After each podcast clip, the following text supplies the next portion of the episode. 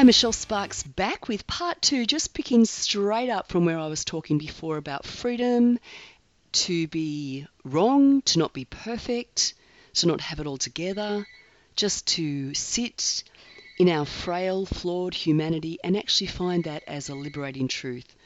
So, one of the things I was just about to say is that as I've put together the 4x4 Freedom Express, you know, one of the keys that I unpack is to make a decision. And that making a decision is really to change course, is to see that the eating disorder, disordered eating, food and weight control strategy is never going to take us where we want to go.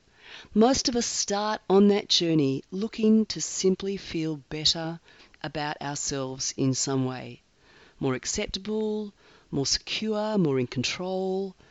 We just want to feel better about ourselves. And controlling food and weight is a misguided but totally understandable solution or strategy to do that because it can it can make us feel more in control, more acceptable, more secure in certain ways. It really can.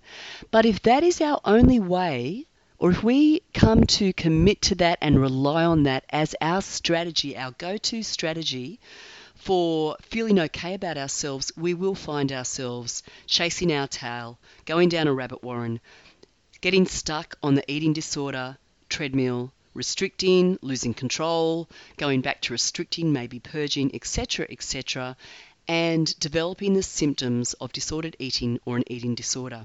So, I speak about that in Key 1, which is about adjusting your vision so that you can actually see why the eating disorder strategy, the food weight control strategy, while it's understandable and it starts with good intentions, it if that's it, if that's our coping strategy, it is not going to lead us to the desired outcome. In fact, it's going to take us further and further away from feeling good about ourselves and feeling in control and secure in our world and in our skin. It's going to do the opposite over time. And people who are struggling with an eating disorder or disordered eating issue will know that. You will have experienced that. I do divide, I do separate anorexia from eating disorders. You may have noticed that and wondered why. I probably should make that the subject of another podcast, and I will. But just to say briefly, pure anorexia, or where it starts, where it really starts and drives us down the scales, is just ongoing and ever increasing restrictions. So, someone who is on that restrictive path and successfully restricting, and it's quite amazing how long a person can successfully restrict, they will often not see themselves as having a problem because they're not losing control. Their eating disordered strategies are working for them.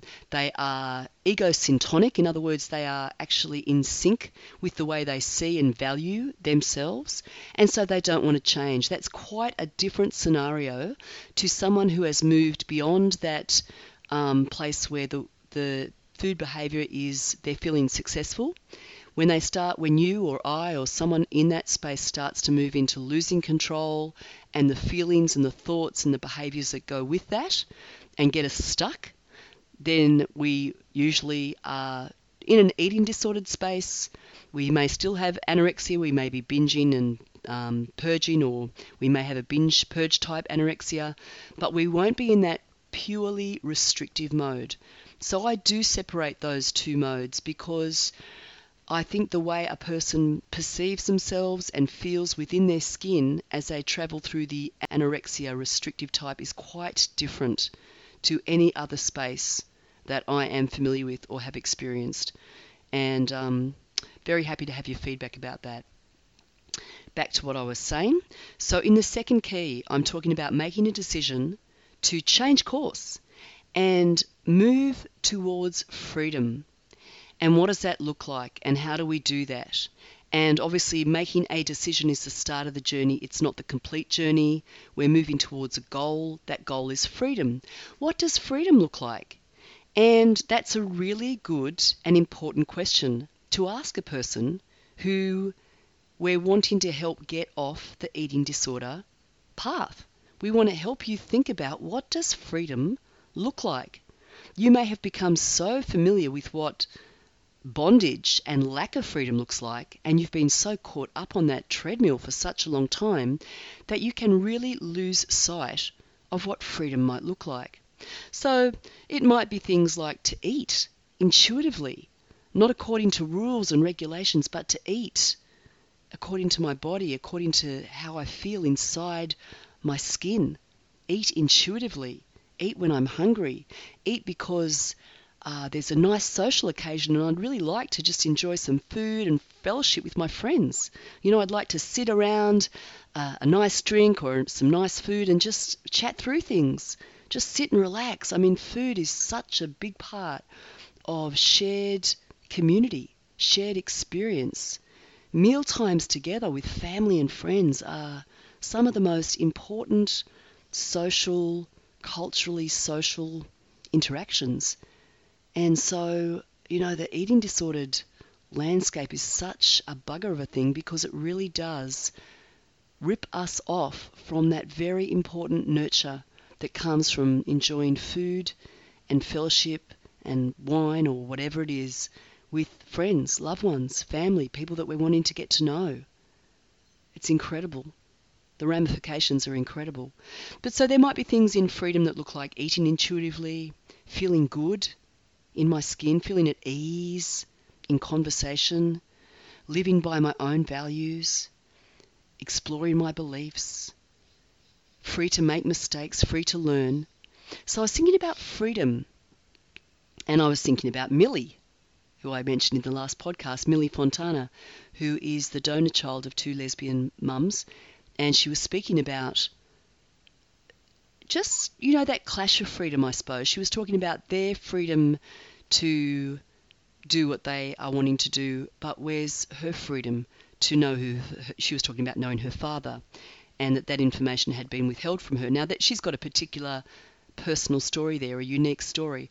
But I guess what it brought me to think about was that the flip side of freedom is, you know, freedom doesn't occur for us. Our rights don't exist within a vacuum. Freedom is such an interesting topic in itself, isn't it? Freedom. Freedom. The other side of freedom. The other side of having rights is being responsible with those rights. What does that look like? Respecting others, helping and not hurting, respecting other people's personhood as, as sacred as ours. I suppose that golden rule that comes to mind is to love others and to treat others as we'd like to be treated ourselves. So I think for me, the heart of freedom, the heart of personal freedom, is a place of self acceptance. But it's not a place of self promotion in ways that are not respectful of other people. It's not about promoting rights and, and dominating. In fact, this then led me to think about a passage that I'm sure we've all heard at weddings, and I think, wow, it's, it's speaking about love, the qualities of love. What does love look like? And let me tell you, we're all, me, me, hand, both hands up, feet up as well, we are all so imperfect in the way we love. Doesn't mean that we don't aim for doing better, and that's a great thing. And we, I think, that's a, a high and noble thing to aim towards. But we fall short. Listen to this. Listen to this. So love this this um, passage out of 1 Corinthians that um, you often hear at weddings, and it's just talking about what love is. it says, Love endures with patience and serenity. Love is kind and thoughtful. It's not jealous or envious. Love does not brag and is not proud or arrogant. It's not rude. It's not self seeking. It is not provoked, not overly sensitive and easily angered. It does not take into account a wrong endured. Oh my goodness, that's tough, isn't it? It does not rejoice at injustice, but rejoices with the truth. Love bears all things, regardless of what comes, believes all things, looking for the best in each one, hopes all things, remaining steadfast during difficult times, endures all things without weakening. Love never fails. Love never fails. Wow. And it talks a bit further down in that same passage. Wow, I love it. Love never fails. Uh, it talks about things passing away, things ceasing, knowledge passing away. It says, We know in part, we speak or prophesy in part, our knowledge is fragmentary and incomplete. But then, but when that which is complete and perfect comes, and I, I understand that to be the revelation of God in His glory. And you know, there's other passages that talk about God being light and love, and like, you know, just a taste of that, just a touch of that, just knocks us off our feet. It's beyond my human comprehension. It's beyond my ability to grasp the height and the depth and the length and the breadth, but it doesn't mean it's not real. But what this is saying is love is all these things, and we move towards them by the grace of God, by the Spirit of God that lives in each one of us. But we are in, on a journey, we are in a process.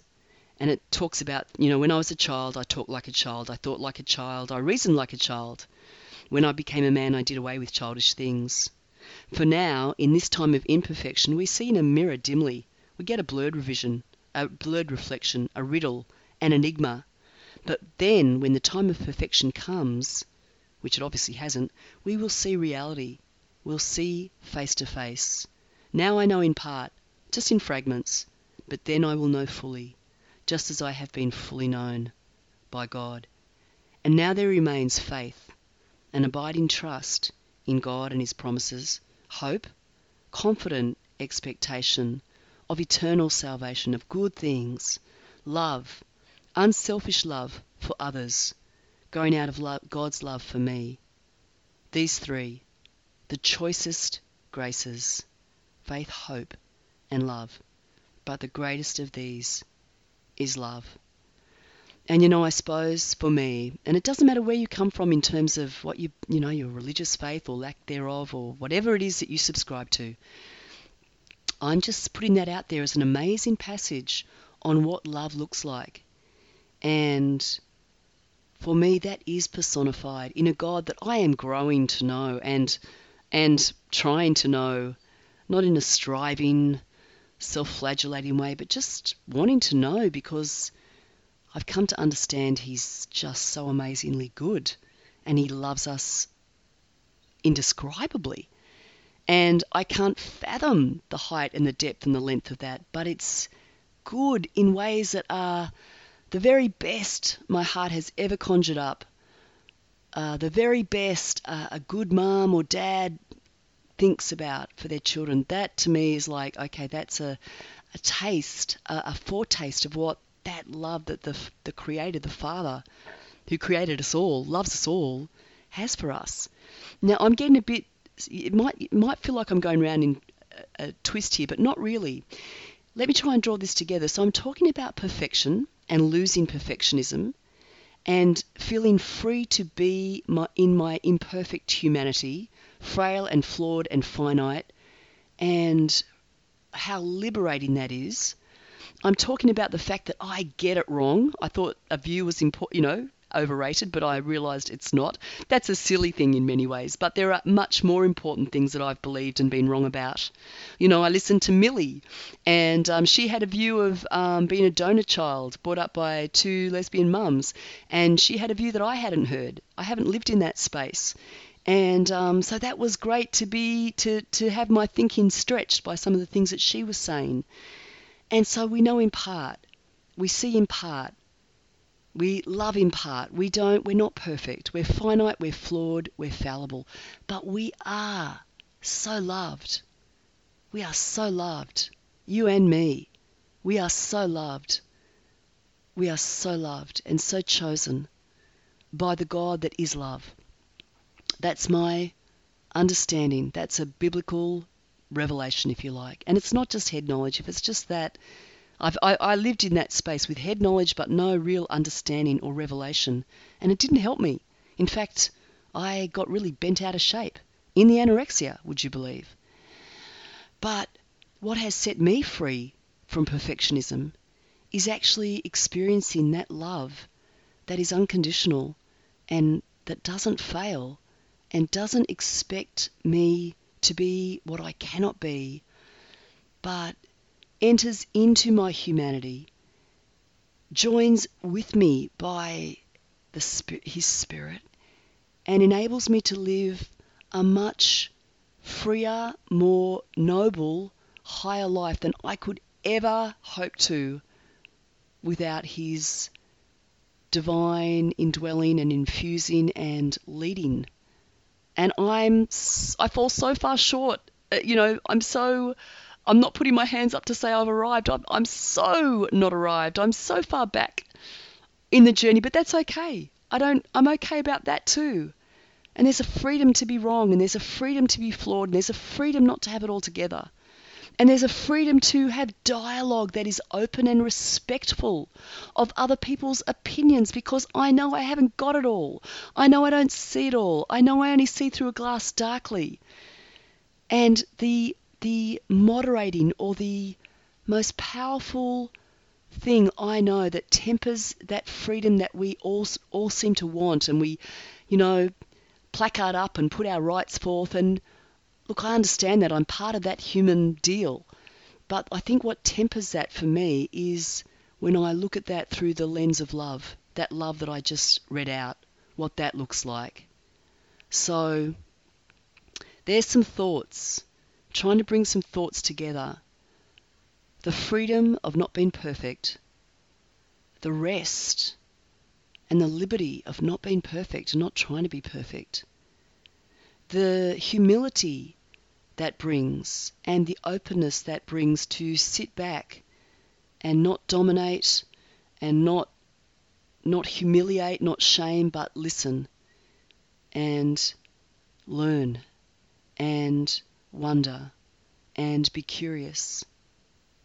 There go I, but by the grace of God or someone else's experience. So there's no place to be self righteous.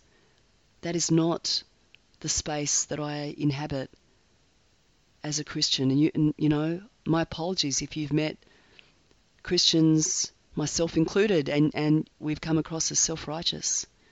That's not the space that is ours to inhabit. It's not the space that God has ordained for us to inhabit either. Not at all. It's a place of humility. And uh, the only the only good and perfect one is is God, who is full of grace and truth. We see through a glass darkly. We love Him perfectly. But one day we'll all see that perfection. And while we just continue to look into that direction, uh, into the one, like just looking at that one who came to earth and, and showed us what love looks like. And he didn't force his way. In fact, he was so humble he went to a cross so much more to talk about. But anyway, I, I am getting a bit off track. I just wanted to say love. For me, that love, that definition of love humbles me and tempers my freedom and my rights and helps me stay open and vulnerable and teachable and respectful in conversations. Just some thoughts. Some thoughts for you too, if you're struggling in the eating disorder space. Receiving that acceptance of self in our frail, flawed humanity is just the most wonderful gift. And it is the gift of love.